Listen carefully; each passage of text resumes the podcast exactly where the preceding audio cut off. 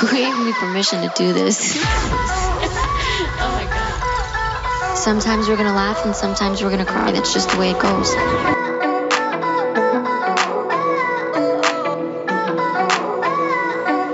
If you're ready to change the narrative, shift your consciousness, you are in the right place. Welcome to the Jackie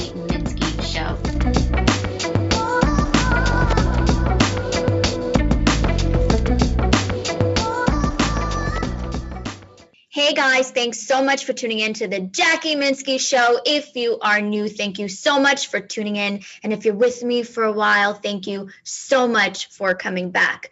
Besides the fact that my guest today has one of the best backgrounds I've ever seen on a show, talk about marketing. He is someone that I've I've looked at your social media for some time now and I can resonate with you. Welcome Paul Getter to the show. He is known as the internet marketing nerd. He did over 1 billion in paid ads and i'm super excited to just get a chance to dive deeper with you today so welcome to the show thank you very much jackie it's my pleasure to be here today thank you for the invitation of course. So, Paul, what I love to do with my guests is I love to start at the beginning, right? Sure. Before you started and started working with celebrities, which I'll get into that also because you said in one of your videos that's not where you started. So, right. take me to before. How did you even get into marketing? Yeah, so I, have never had any type of formal education, never went to school for it, um, nothing like that. Uh, I was one of these individuals that I probably had a lot of odd jobs, but in that I had an interest in tech, you know, nerdy type stuff. And uh, when businesses first started launching websites, I was trying to figure out how to build websites and and things. And uh, again, working jobs that I was frustrated with and uh, not happy with. And uh, I remember I was working for a merchant processing company, and the supervisor would come in and just like yelling at people, just just just angry guy, and he would yell at people upset and stuff. And then, uh, you know, I'm like, I don't like working here. So I finally went up to him like, man, you know, the way you treat people around here makes it really difficult to work here. And a guy like that, that probably wasn't the best thing to say to him. He's like, "Oh, you keep talking to me like that, you're going to lose your job." And so I kind of said, "Well, I don't want to give him that privilege to to fire me." So I was like, "Well, it's it's okay. I'm done."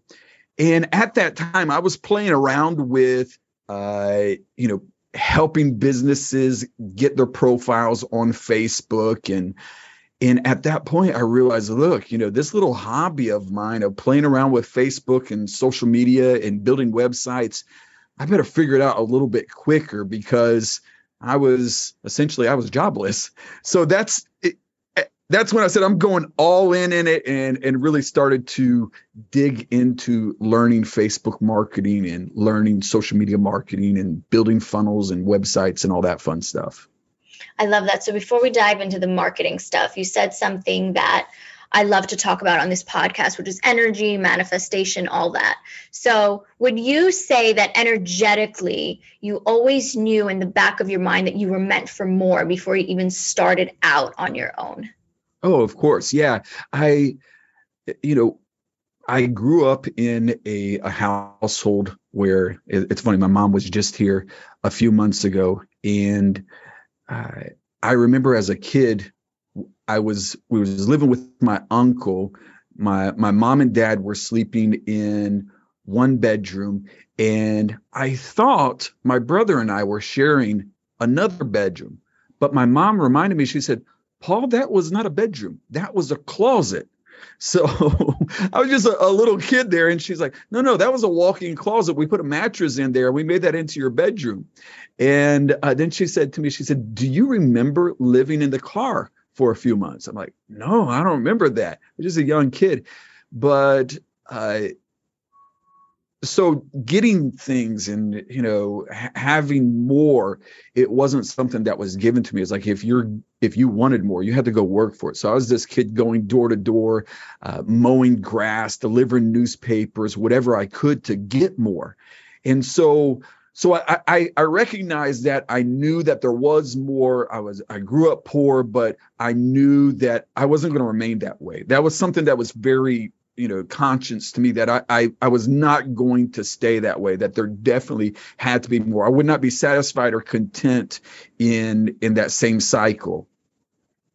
You know, I call that the knowing. You know, when, when you just know and you go for it, right? And it's a subconscious thing that manifests. But what would you tell someone? Because a lot of people listening, you know, they have the knowing, but they're stuck at a certain place in their life and they're afraid to go all in. So, what's maybe one piece of advice you would give to someone who's stuck, maybe has the same knowing, but does not know where to start on their journey as an entrepreneur? What's like one thing you would tell them? Yeah. So, I, I remember for me that growing up in a poor home, I thought that wealthy, successful people were somehow completely different than me. I thought that they were smarter. I thought they worked harder. I thought that they were, you know, everything was better about them. And then I remember getting around some wealthy people and I recognized they don't necessarily work harder than me and they're not necessarily smarter than me but it was about opportunities positioning and and places so i kind of have a rule of thumb if you want to change your environment you have to change people places things people's people places and things so the people that you hang out with if if all you're doing is hanging out with unsuccessful people people that are uh, running the rat race of life and never achieving success chances are you're going to be like one of them. So change the people that you hang out with, change the places that you go, uh, get around the places. I, I mean, just go where success is happening. And then change the things that you're doing. You got to change your habit. You got to change the, the things you're reading the things you're watching the things that you're consuming. And if you change your people places and things you change. I love that. So now i'm going to start asking some fundamental business questions since we're going to start diving into the fun stuff. So, when you did start out, right, you were jobless, you were, you know, learning marketing. How did you, because maybe there's someone listening who's just starting out also, how did you get your first few clients? I think mm-hmm. that's everyone's biggest fear is not knowing where to get clients from, especially when they start. So, how did you get the first few clients? Yes. So so what I did, and this is in the early years of social media marketing. You know, I say terms like social media marketing. That that is a relatively new phrase. You know, internet marketing. And when I first started, there was no such thing as social media marketing agencies. It was just, you know, that was a term that slowly evolved. But what I noticed is when of course facebook was one of the first platforms that became popular among businesses and what businesses would do is they would put like on their menus or on their door they would say follow us on facebook so what i would do is i would see a business that had on their menu or on their door follow me on facebook. I'd go to their facebook page. And then i'd kind of like take note. I'm like okay they haven't posted in six months. They're doing nothing. So it's an opportunity for me to meet a need with them. Because number one they they started a facebook page so they recognized that it was important for them to have a facebook page or they would have never done it they put it on their menus they put it on their door and everything like that so they understood they should be on social media but being busy business owners they don't have time to give attention to the social media side of things. So I would just go to them. I, I remember one time I went into a, a pizza shop and I was sitting there, and it's always good to be a customer instead of just, I know a lot of people, they'll just go to door to door. I want to sell you this. But if it's the easiest, the low hanging fruit is people that you are sincerely connected to, businesses that you sincerely go to. You're you're one of their customers, their clients. So I remember I was sitting down at a pizza restaurant. I was eating and I saw it on their menu, went to the menu, and started looking at their website, started looking at their social media, and it was a mess.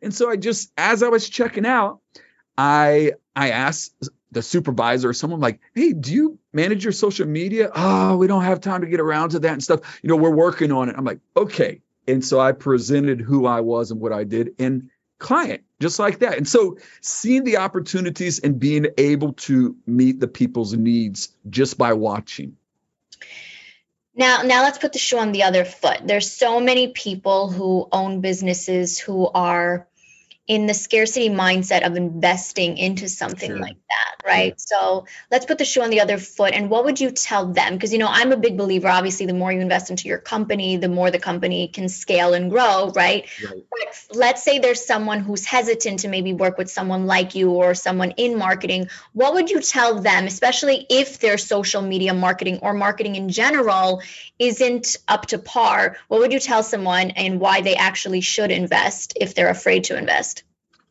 Yeah. So, number one, from the service provider basis, you do have to be able to deliver results. I mean, that's what every business owner is looking for, more than just like a, a new shiny object or something like that. They're looking for results. So, if if a person can come to me with a solid guarantee like look i'm going to get you x amount of leads i'm going to be able to deliver this they've got my attention i think sometimes with uh, local businesses and, and for that matter any business is they really have to know their numbers. And what i mean by that is you can say hey i'll get you a new customer to come in. It's going to cost you know let's say $50 to do that in ads and stuff. And they're like they might start to think to themselves well is this a wise investment?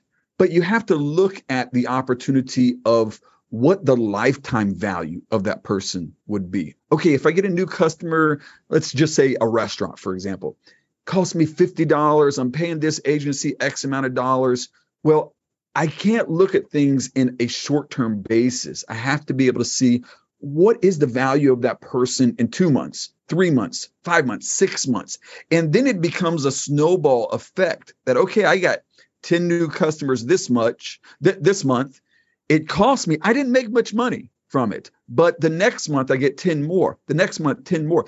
And then you have recurring and stuff. And then 6 months down the road you're like wow we have grown. So i guess my advice to business owners is don't be so short-sighted. Uh you know it's like I heard someone say this, and it's probably Benjamin Franklin or something like that. Is if if you stop investing in marketing because you don't have money that's like trying to stop the watch because you don't have time. You know what i mean? So it's it's like okay i don't want to market because we're, we're not making much money. Well that's when you should be marketing because you need to generate more money. I heard that quote before also. I don't know where, and I don't know. you can credit it to me. You can say paul getter said it that's fine. Like make a little meme and it's yeah yeah so, That's going to be the marketing for this this episode. okay yeah yeah yeah I have I have a follow up question for that. Um, in terms of you know when someone is starting a company, what do you think is a reasonable marketing budget to put into their plan? You know, because many people that are starting a company, right, eh, they're they not they're not necessarily even knowing where to start in marketing. So, how much would you say is a good marketing price to start with in terms of a budget? Yeah as much as possible Mm. uh, it- it- so I think that's that's a tough question because you have you know is it a car dealership is it a restaurant is it you know some little small mom and pop ice cream shop uh, so I, I I think that a business should begin with at least ten percent of their revenue to dedicate it toward marketing.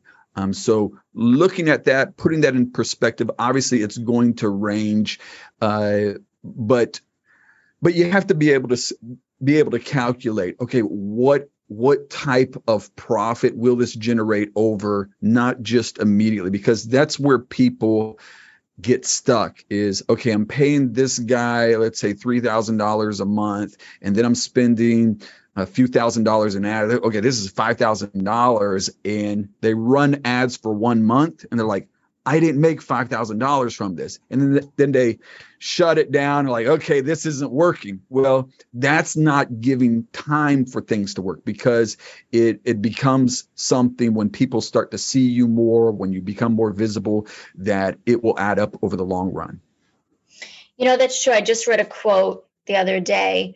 Um, the reason why a lot of people are not making money is because they can't wait 12 months. yeah yeah no that's that is so true yeah really, You know, really. patience is everything.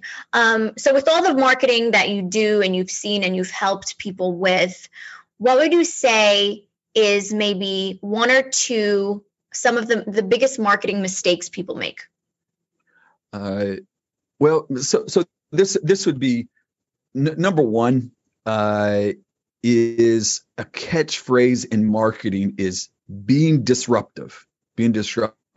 And you know, it's basically, especially online, you got to catch people's attention and people are scrolling. You got to stop the scroll. So you got to be disruptive. You got to be able to grab their attention. Well, here's the challenge in that is I'll give you an example. I remember we would start doing ads and we'd do some type of really crazy creative look design and stuff, and it would start to do really well.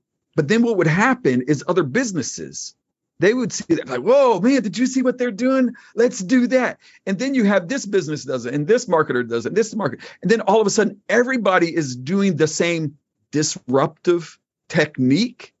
And then what happens is, what was disruptive six months ago, everybody is doing it. And now there's no disruption in what you're doing. So you have to be able to evolve. You have to be able to change and and pivot and look at your audience, look at the response, and uh, be able to make changes in that. So that's advice about disruption. And then I think that there is more than ever now.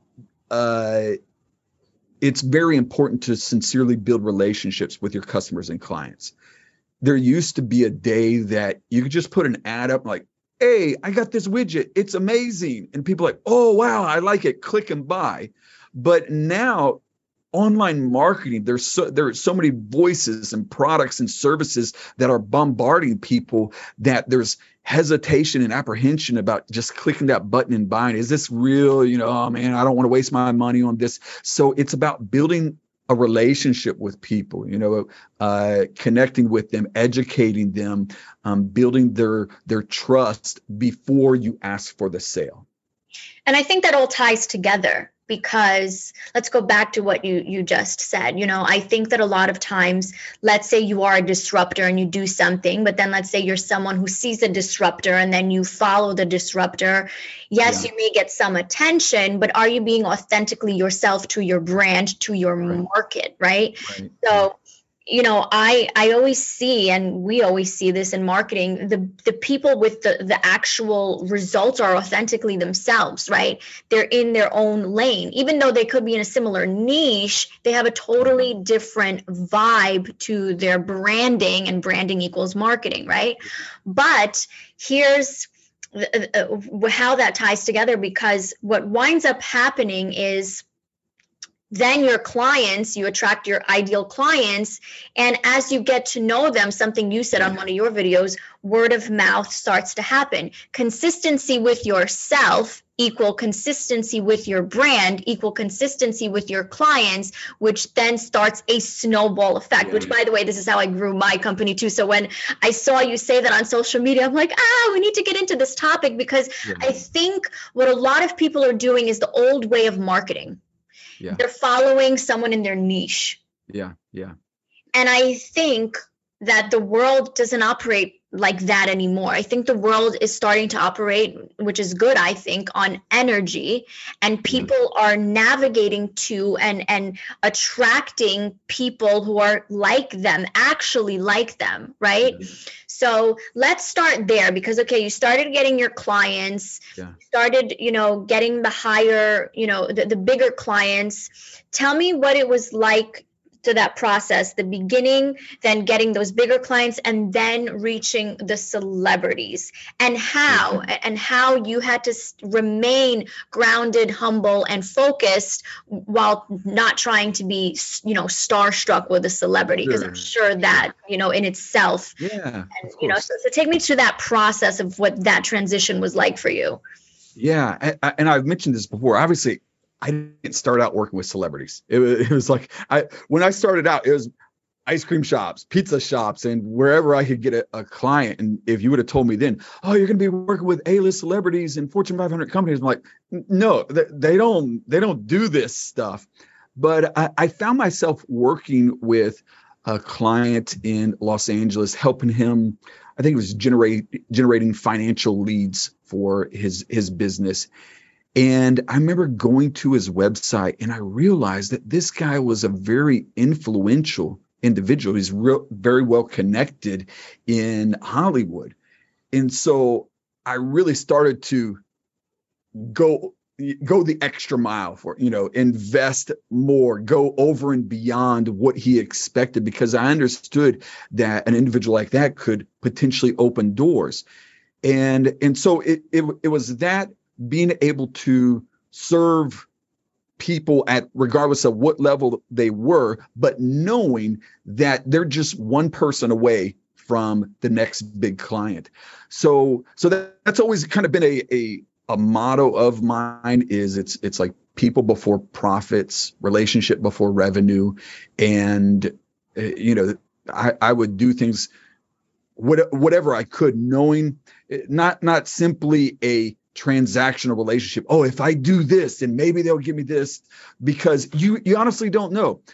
When I was a teenager, I, I used to work in Radio Shack, and I I remember we we got uh, paid based on commission. So if someone bought X amount, you would get.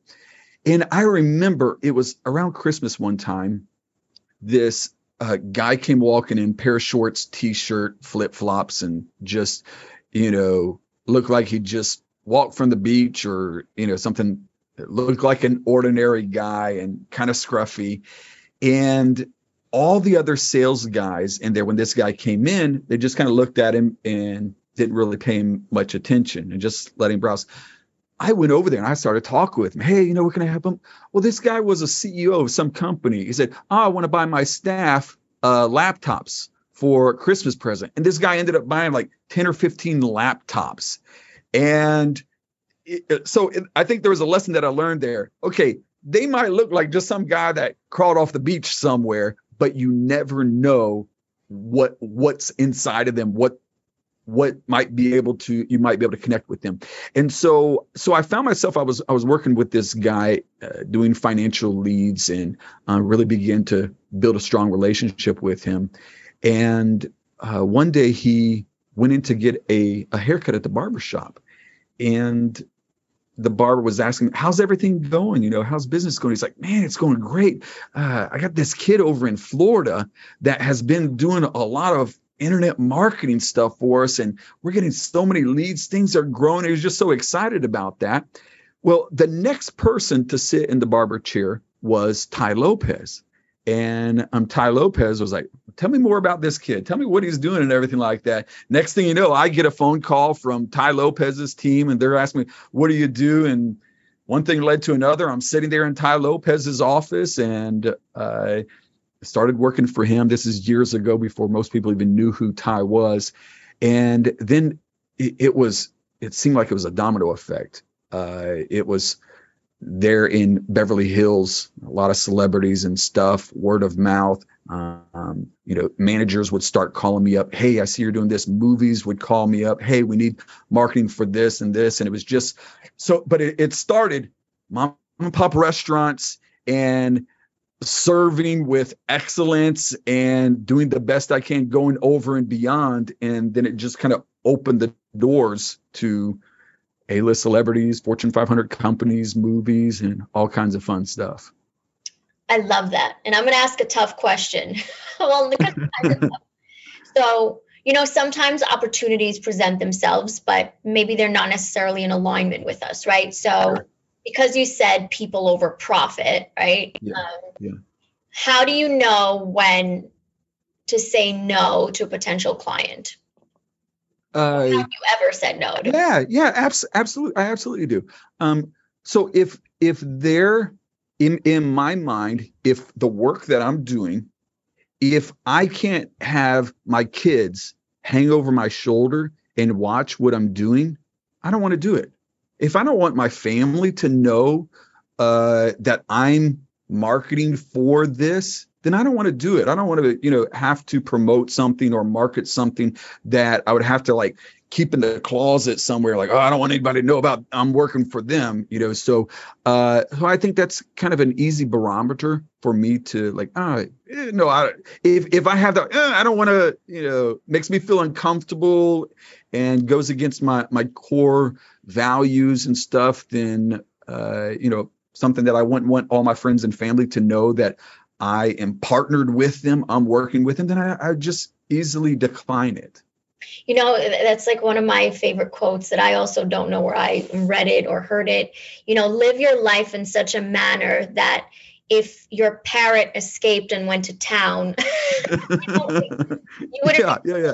what the parrot would say, you know. Yeah, absolutely. So it, it's very true, you know, because a lot of the times that's the thing, and and that comes down to branding. A lot of the times people are marketing things specifically on social media and behind closed doors that's not who they really are right yeah. now here's here's a really good question that i do want to ask you is have you ever been in a situation where you see someone marketing or presenting their company or their brand, their service, their product, whatever it may be, a certain way for marketing purpose purposes, but then you get to know them on a personal level and it's almost like it's a completely different person. Sure. and that becomes a disconnect in a company right? So what do you do as a marketer or just as someone working alongside with them when you notice there's a disconnect between what they're saying they're selling and who they are? Yeah. So i think that there is probably a consensus of what we see of a person online is just a small fraction of who they really are. And sometimes that's a good thing for some people like good thing people don't know everything about you. But um sometimes it's a bad thing. It's like some people see okay all this guy is is he's about the cars and the the the girls and the houses and everything like that. That's all he's interested because that's all you see. That's the only um dimension that you see about that person online. Uh, when behind their in real life they may be uh, there may be more to them. And so it's not necessarily that they are a different person. It's kind of like this. It's like if all you see me is in the suit and the bow tie and the glasses. You're like okay this guy that's all he ever wears. But i go to the gym sometimes and i you know i wear a t-shirt and, and pants and everything like that. And you, you could you could easily say oh wow he's not the same person in real life as he is online. No it's just that's all you have seen of me. So so i think unfortunately for some people you don't get to see their whole story who they are where they came from their background their life their personality and stuff and so that's unfortunate for some people and for other people it's probably a good thing because if you did know uh, you know, I, I always say it this way: some people, the closer you get to them, the more you like them, and there's other people, the closer you get to them, the more you dislike them. So, uh, in social media, it's often like this: uh, failure, failure, failure, failure, failure, success. Post it, post it online for everybody to see. Failure, failure, failure, failure, failure. Post success posted online. And so all you see is success, success, success, success. And you think, oh, you know, this person is just so successful, but you don't see all of the failures that they went through because they're not posting that. They're not posting on Instagram, oh, look, I lost $5,000 today. You know what I mean? Follow me, you know. So, uh, so we are social media unfortunately for a lot of people only allows us to see a portion of who they really are yeah, that is true. Do you think we should be posting more about our failures, especially in today's um, day and age, or you wouldn't recommend that? I, I think it humanizes us. I mean, it, it it really that's that's who we are. I think that there, it's important that we have a certain amount of vulnerability in who we are and transparency because people are following us, and it's easy for them to look look at us online and feel let, let, me put it this way sometimes our success can discourage people mm. you know what i mean it's like we we want to show oh success and people would get motivated and excited but sometimes some individuals they see this and that's all they see then they can begin to question themselves and say well am i ever going to see success because it seems like everything i do i'm messing up well you know i've i've got a whole lot more failures than I do success. So I think it I think it probably and I'm speaking to myself about this. I, I think it would be helpful to many people if we did show the failures, the um I know I know people I, one, one of my mentors told me this. I used to be very apprehensive to go online, do videos and stuff. And it was just, you know, like, oh, you know, my voice, you know, I stumble on my words, my looks, and everything like that. And I was just insecure about these things. And he told me, he said, Paul, do you really think that you can help people? I'm like, yeah. He's like, do you really think that what you do, your mission, and your message can make an impact? And people, are like, yeah. He said, so you are allowing your insecurities to stop you from making content and giving to people and you're not going to help as many people and serve as many people because of your insecurities. Is that what you're saying? I'm like okay that's a better way to look at it. So if you if you can really serve people add value impact change their lives then i think all the insecurities the failures and everything like that just put it out there. This is who you are. I even tell people like look do a video, mess up your hair, ladies, don't wear any makeup, just roll out of bed and do a video. And 90% of the people that would scare them to death to do that. No, no, I need a filter, I need this and and all that. There's no way I'm going to do a video. But they're afraid if people look at them like, "Oh my goodness." But put your worst out there and then everything else after that is it can't get any worse. You know what I mean? So That is true. You know, it's, it's interesting you say that because if we just show our success, you know, how I grew this podcast and my brand was talking about a really dark time in my life. You know, the first few episodes of this podcast were telling and un, and unfolding that story, you know, mm-hmm. and and I think if I only showed my success and never told all my listeners my following my my failures then i would i or anyone who does that also can be unapproachable. Right. So yeah.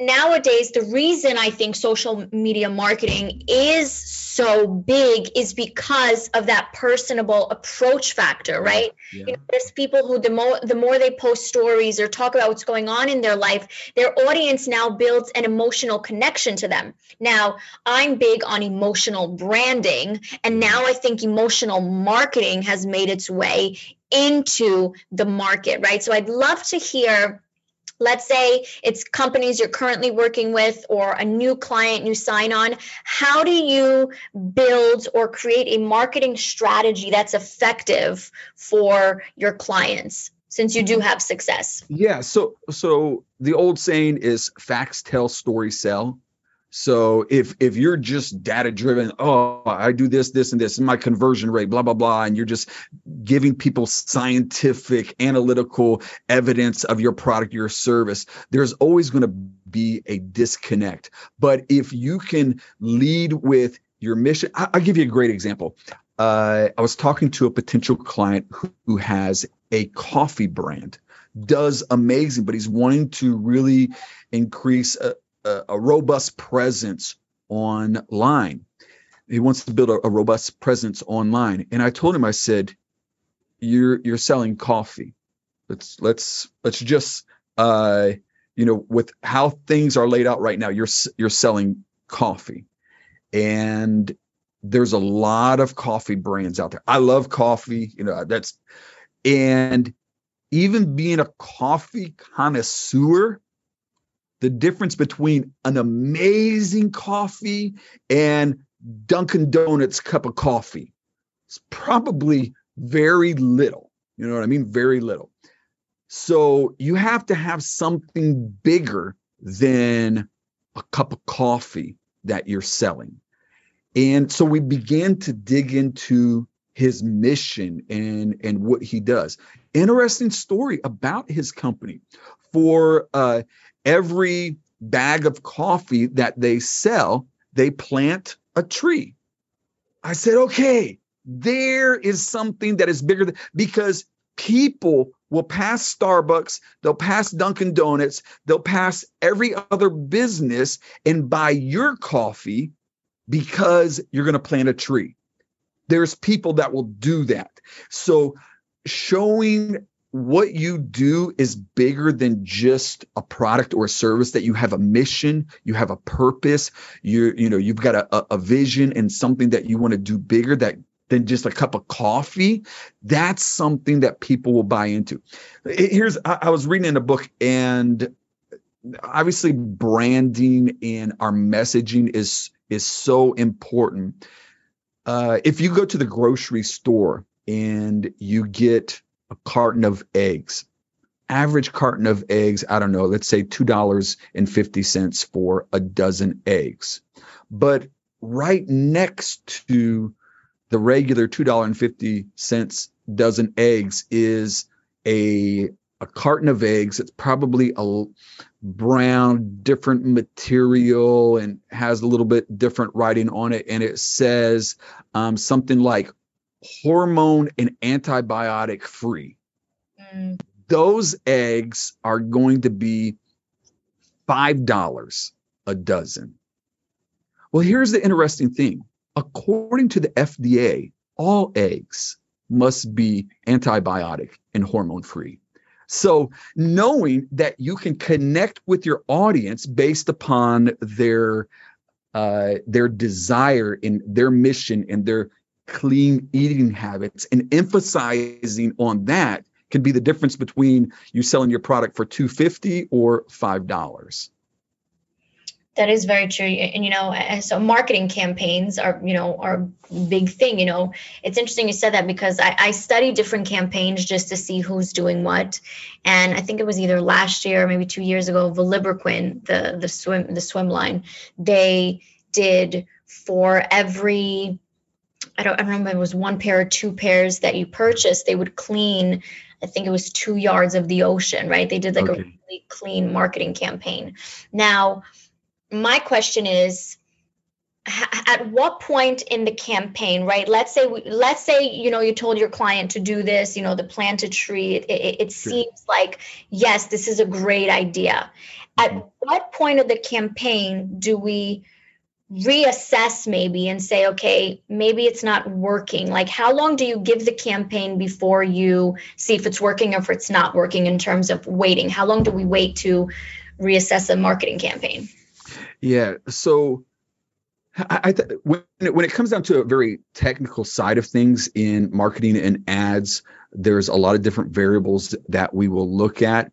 Um, number one, when the ad is presented before the audience, we'll look at what the click through rate is. So, uh, you know, we've got certain parameters. We want the click if the click through rate on this platform is three to four percent. Typically, that's a winning ad. Uh, if it's below that, well, we got to reevaluate the ad. And then after you can have the best performing ad in the world, but if people click on it and the experience that they have once they get to the website is not congruent with that ad, you can have someone click on an ad all day, like, oh man, this looks amazing. They click on it and then they go to the website, like, ah, I don't want it. So there has to be a congruence between the ad and the website, the funnel, the platform that you're you're selling the product. So then we would begin to look at other variables. Okay, uh, what is the click-through rate on the website on the products there? How, how many add to carts do we have? What is the percentage add to cart, then the conversion and checkout? And so it's kind of um, segmenting thing. Okay, we've got an amazing ad. People seem like they're interested in it, but when they go to the website, they're not buying. They're adding to cart, but they're not buying. And so breaking it down and being able to see, okay, is the ad good? Or, you know, you could see something else like a lower ad rate, but people are still buying. So you have to get this front end message. So there is, I typically, what I would do is I would look at things um, the first couple weeks. You, and of course, this depends how much you're spending. You know, let's just say if you're spending ten dollars a day versus thousand dollars a day, um, the amount you're spending will determine how fast you acquire the data necessary. But let's just say you invest five thousand dollars into marketing um, your plan. You should be able to. For for me, when I see this, I know something is going to be a winner or a loser within about you know. Uh, let's take the price of your product and multiply that by 20 so if I'm selling something for $50, multiply that by $20,000. If I spend $1,000, I know uh, based on the results, the amount of sales that I get, if it's a winner or a loser. So, so, you know, time I, I would say it's not necessarily time but it's amount of ad that is spent 20 times you know if if you're if you're selling something for a thousand dollars you might have to invest a little bit more to determine if it's a winner or loser. Now I, I do have a question. I, I, love all this. This is you know we're getting into my my language. I love i'm also a nerd with all this stuff. You need a pair of glasses and a bow tie. You're you're in. I do. But my question is because because this is where i've seen um and i don't have the experience you do so this is me asking you.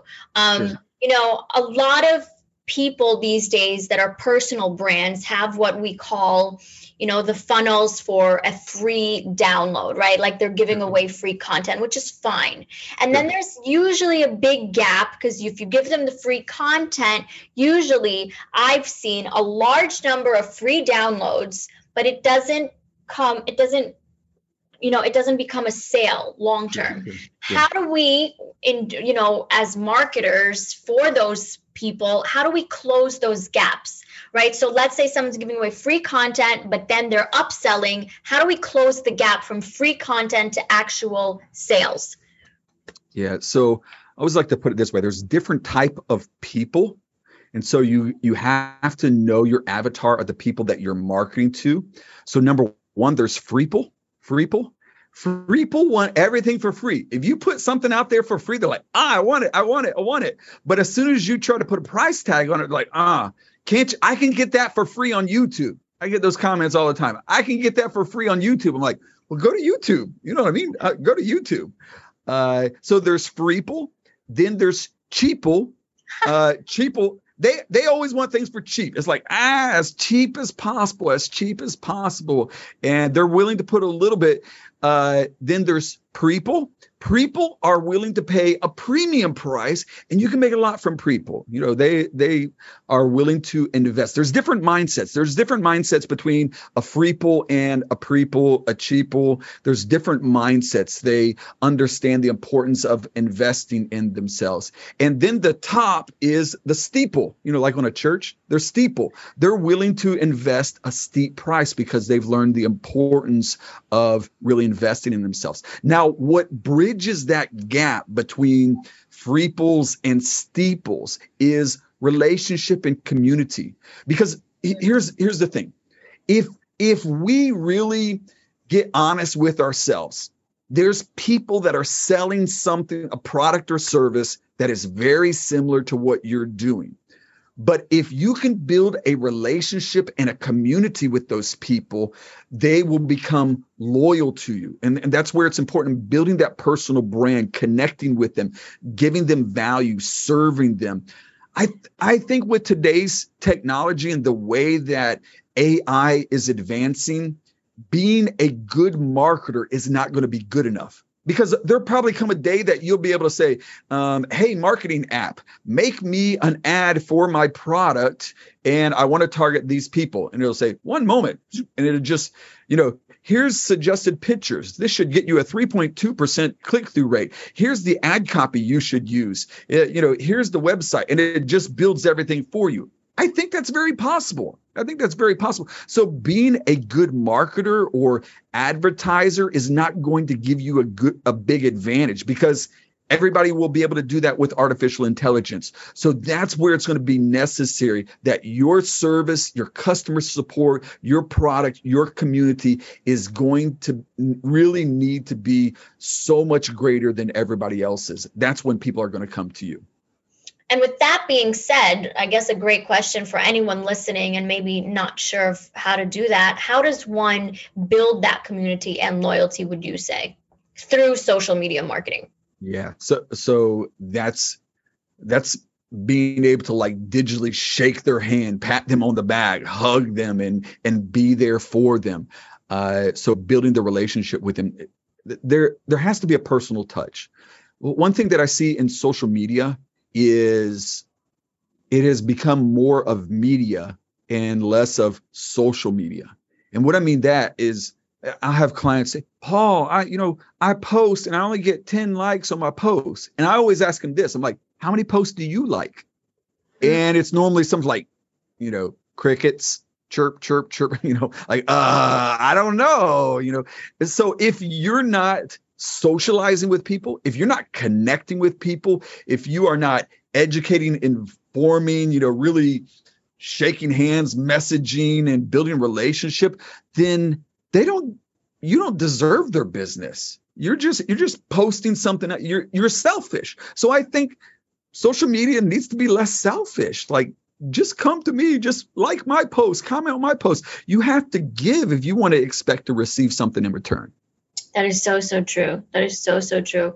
Um, and with that being said, you know, with, there's so many different social media platforms. You know, I'm always curious to, to see and I would love to know if you agree with this. I think that different industries and niches have different social platforms where they do better in. Would would you agree with that? And does that really help you figure out which social media platform to push more content out on? Yeah. So I like to put it this way: social social media, all the social media platforms are like a family, and if you if you have kids or uh, you know uh, say you're at a family reunion well when you go to the family reunion you're you're going to talk to your aunt a little bit differently than you talk to your cousin.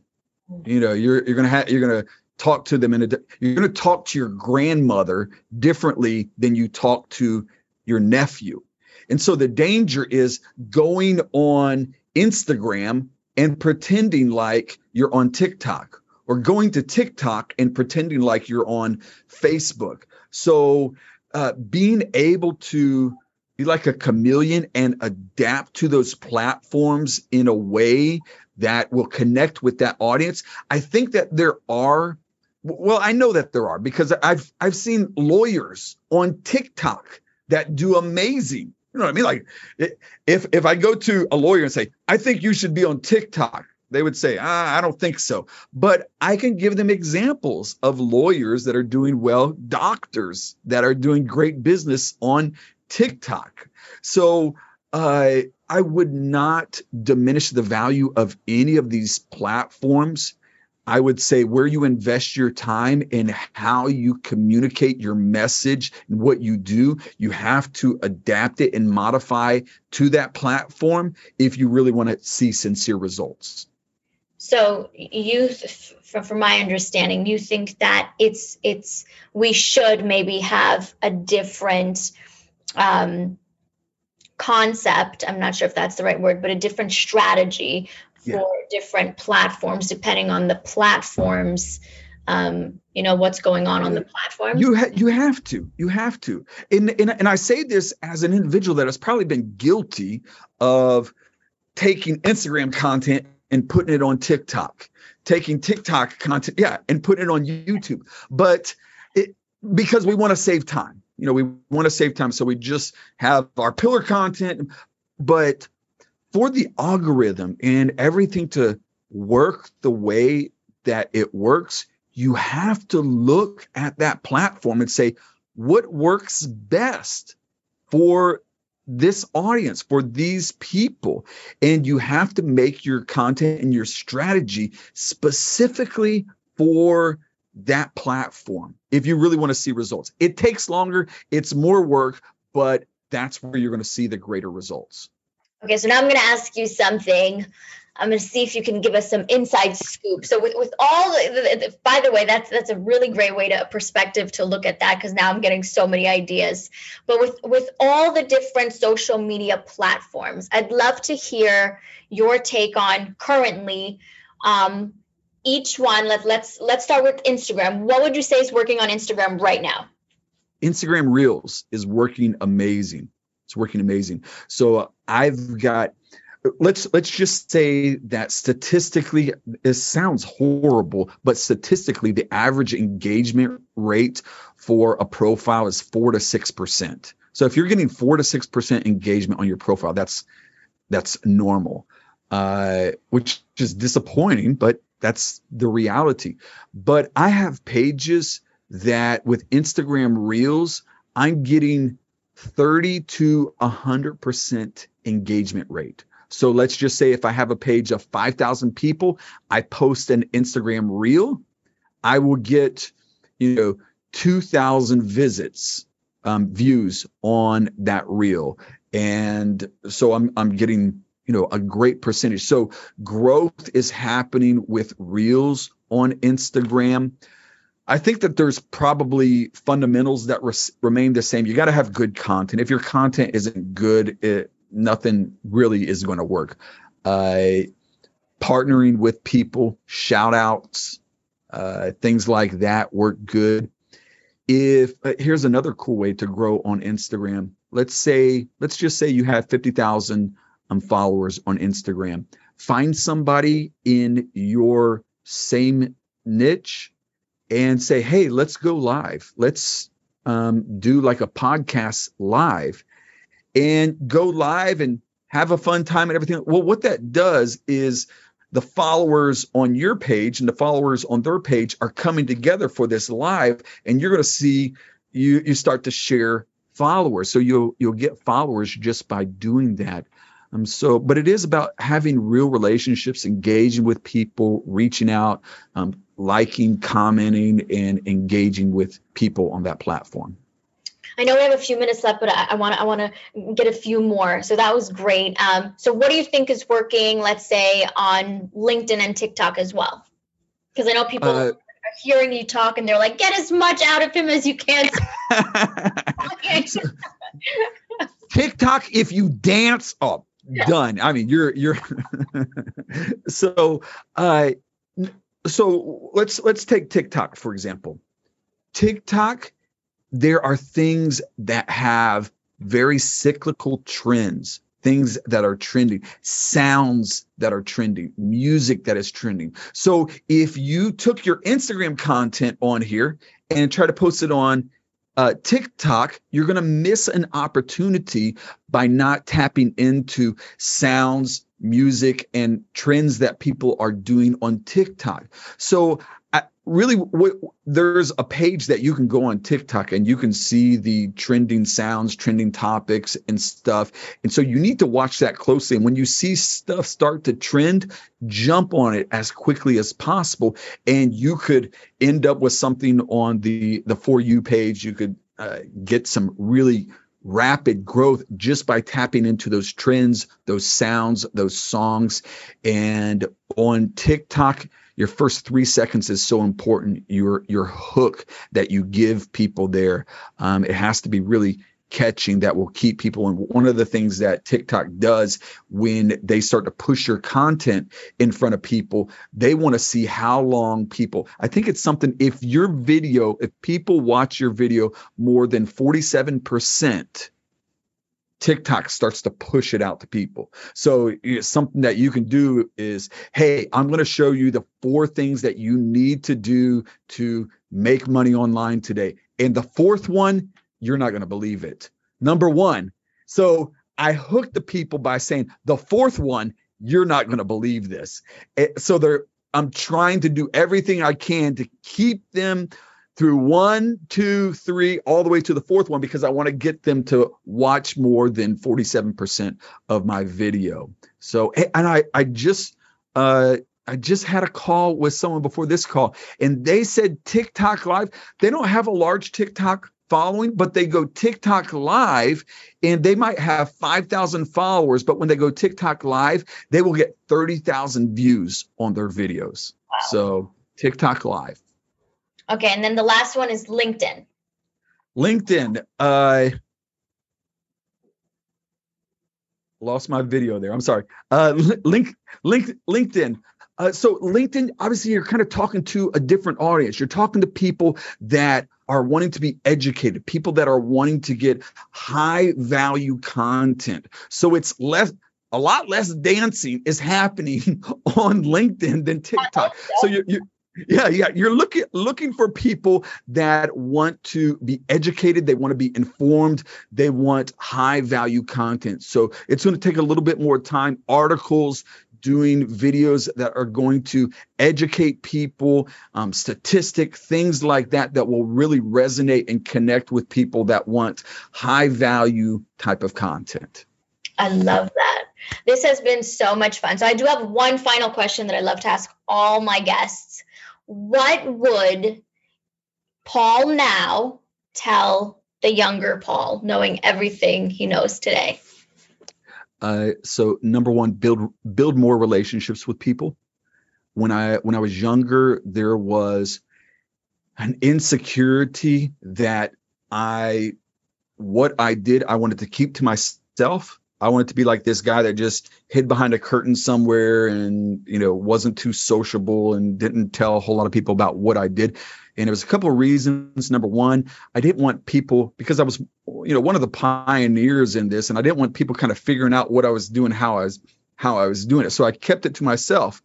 And but with that, with me staying to myself, I missed a lot of opportunities to build more relationships with people. And you never put a price tag on good relationships. That that goes beyond business. It goes beyond a client. So really understand the value of of relationships with people I love that. I love that. You know, it is important in terms of scarcity. You know, when we try to keep all this information, yeah. energy within ourselves, we're telling the yeah. we don't believe in abundance. We don't believe that there's yeah. for you, me, and everyone, right? So that was there's no competition. That, that, that's that's another thing. Yeah, yeah. So there's no competition. There's only collaboration. Yeah, yeah, yeah. So I I, I was seeing people as competition when th- there was there was probably opportunity for me to make more money with my competition and work with them and we could do bigger things. So uh, so i don't like the word competition because we're all unique. We all have different skill sets and um, some of my best friends now people looking on the outside would say oh isn't he your competitor? I'm like no, he's not my competitor. I give him clients. You know, I send people his way because I think he can actually do a better job working with them than me. And he does the same thing. So it's collaboration. Yeah. I love that. So tell everyone where they can find you on social media. Although it's going to be in the show notes, still, why don't you tell them? Yeah, so my number one platform that I use is Instagram, and my Instagram handle is Paul, just P A U L. It's a verified account. Um, just give me a follow there. Send me a message. Say, you know, you heard this podcast, and I'll send you something for free. Well, thank you, Paul, so much for doing this. It, it meant a lot to me, and looking forward to connecting soon. Likewise. Thank you very much, Jackie.